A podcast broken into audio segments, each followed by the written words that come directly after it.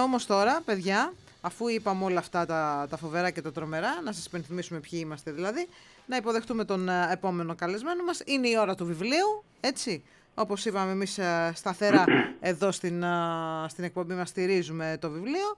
Και πάμε να υποδεχτούμε λοιπόν σήμερα τον κύριο Γιάννη Μπότση, ο οποίος είναι ο συγγραφέας του βιβλίου «Ο κλέφτης των μυστικών» από τις εκδόσεις ελληνικά γράμματα που έχουμε για εσάς όπως έχουμε πει δύο διπλά αντίτυπα. Είναι ένα βιβλίο που εμένα μου αρέσει πάρα πολύ γιατί μου αρέσει το, το ιστορικό μυθιστόρημα. Καλημέρα, καλώς ορίσατε. Ε, ευχαριστώ, καλημέρα, καλημέρα. Καλή σας μέρα.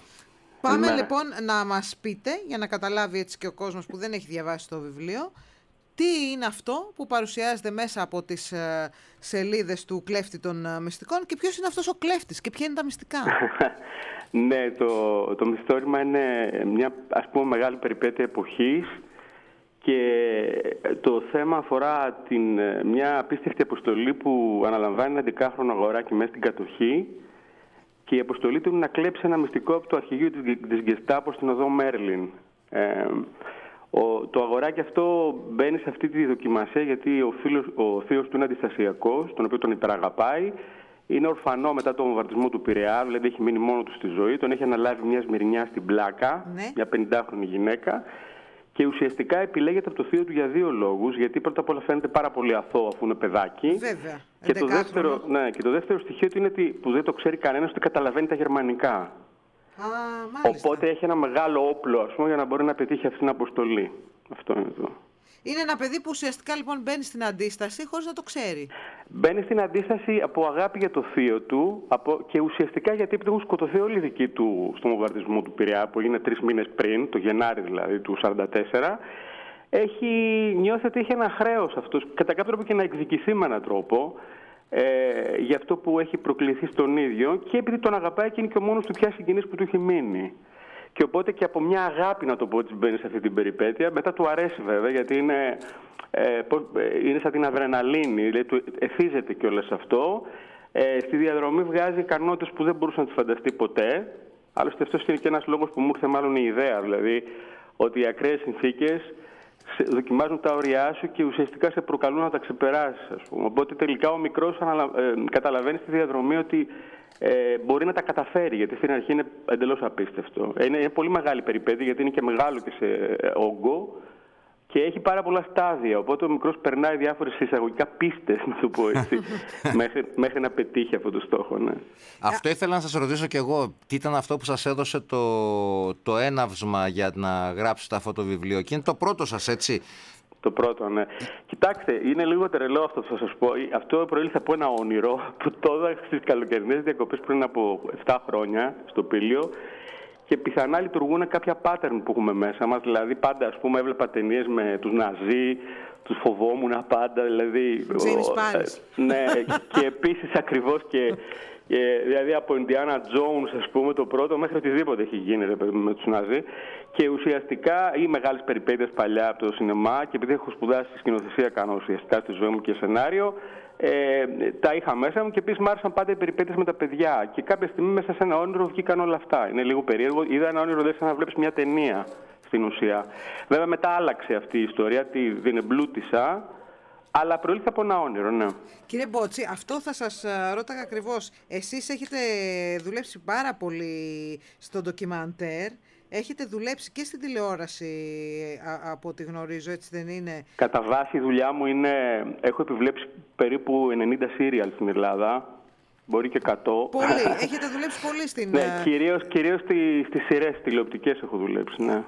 το, το βιβλίο ε, είναι γραμμένο με έναν τρόπο που θα μπορούσε να είναι να γίνει ε, μια ταινία, θα μπορούσε να γίνει μια μίνι σειρά; Θα έλεγα ότι είναι, ανα- ναι, είναι λίγο αντεστραμμένο. Δηλαδή, τι εννοώ. Ουσιαστικά, επειδή δεν μου αρέσαν ποτέ τα βιβλία που έχουν ξέρει αφήγηση, ε, τα αντιπαθώ κιόλας μπορώ να πω. Ε, ε, έκανα το εξής. Έκτισα την ιστορία σαν να είναι μια πολύ μεγάλου μήκους ταινία, με τις τεχνικές λέει, του σενάριου δομικά. Είναι λίγο ειδικά, ειδικές αυτές τις τεχνικές. Και ουσιαστικά το μετέτρεψα σε λογοτεχνία μέσα μου. Οπότε διαβάζει, ουσιαστικά το βιβλίο είναι σαν να διαβάζει λογοτεχνικά κάποιος μια μεγάλου μήκους ταινία. Γύρω-γύρω από τον κεντρικό ήρωα και αυτό που, που στείνεται η μυθοπλασία δηλαδή, Ναι. ε, έχουμε βέβαια παρακολουθούμε ε, ό,τι συμβαίνει εκείνη την εποχή Ακριβώς, ναι. στην, στην Ελλάδα. Μπαίνει σε βάθος ε, το βιβλίο, δηλαδή α, α, α, παρακολουθούμε ακριβώς τις σχέσεις που δημιουργούνται, ξέρω εγώ, στη διάρκεια της εθνικής αντίστασης. Ναι, ναι, ναι. Ξέρετε κάτι για να το κάνω. Θα σας πω, επειδή τελ- ήμουνα, είμαι τελειοθυρικός αξιακραίο βαθμό, για να το κάνω... Μάλιστα, το, ε, θα σας πω και μετά κάτι που ισχύει και με το ποδόσφαιρο και το μπάσκετ, μα, μια και μιλάμε σε αθλητική εκπομπή. Για να το πετύχω έκανα μια έρευνα πάρα πολύ ακραία, θα έλεγα, δηλαδή πο- πολύ καιρό. Ε, αφού λοιπόν κατάλαβα ακριβώς τι συνέβαινε, εντάξει, μέσα από διάφορες αντίθετες γνώμες, γιατί πήρα και συνεντεύξεις από 95χρονου που είχαν ζήσει τα γεγονότα της κατοχής, να καταλάβετε, που υπάρχουν. ε. Βέβαια υπάρχουν. Ε, και πήρα και συνεντεύξεις από ανθρώπους που ήταν ουδέτεροι, αλλά και, και ανθρώπους που ήταν ε, στην επόνα, ας πούμε. Δηλαδή ήταν και από όλες τις παρατάξεις, ας το πούμε. Και αφού κατάλαβα ακριβώς τι γινόταν, ε, το σεβάστηκα πολύ αυτό και έκανα κάποιες πολύ μικρές αλλαγές για χάρη της ιστορίας. Αλλά έχει μια, έχει μια αλήθεια, να το πω έτσι, το βιβλίο.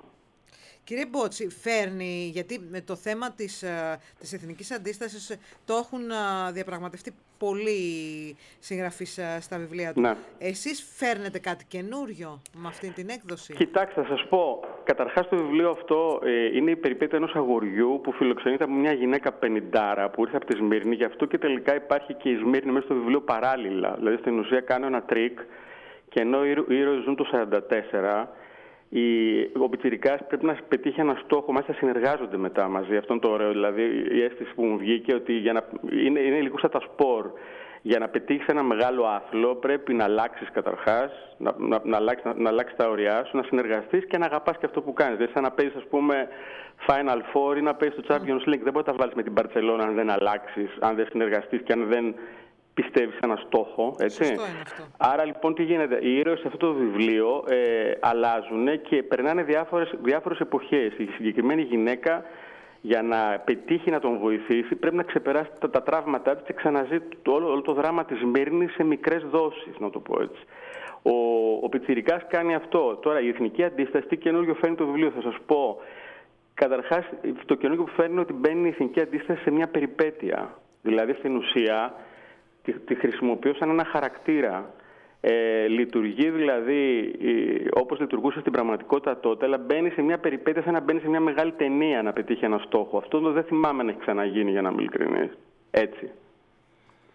Κύριε Μπότσι, τι ήταν αυτό που σας έκανε να ασχοληθείτε και με την ε, συγγραφική; Είναι το πρώτο σας βιβλίο, να το επαναλάβουμε αυτό. Ε, Ναι, μέχρι- και το έκανα από αρκετά καθυστερημένα στη ζωή μου. Ναι, και θα σας πω, ε, καταρχάς όταν είχα σπουδάσει σκηνοθεσία, στη Γαλλία είχα κάνει λογοτεχνία και σινεμά σαν μεταπτυχιακό και α, απλά έτσι το έκανα. Δηλαδή μετά εντάξει ασχολήθηκα με τα σενάρια στην Ελλάδα και τα λοιπά όταν γύρισα.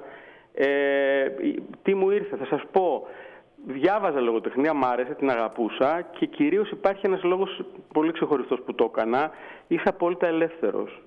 Όταν γράψετε, σας εύχομαι να γράψετε ένα βιβλίο στα αλήθεια σε όλους σας και σε όσους με ακούνε.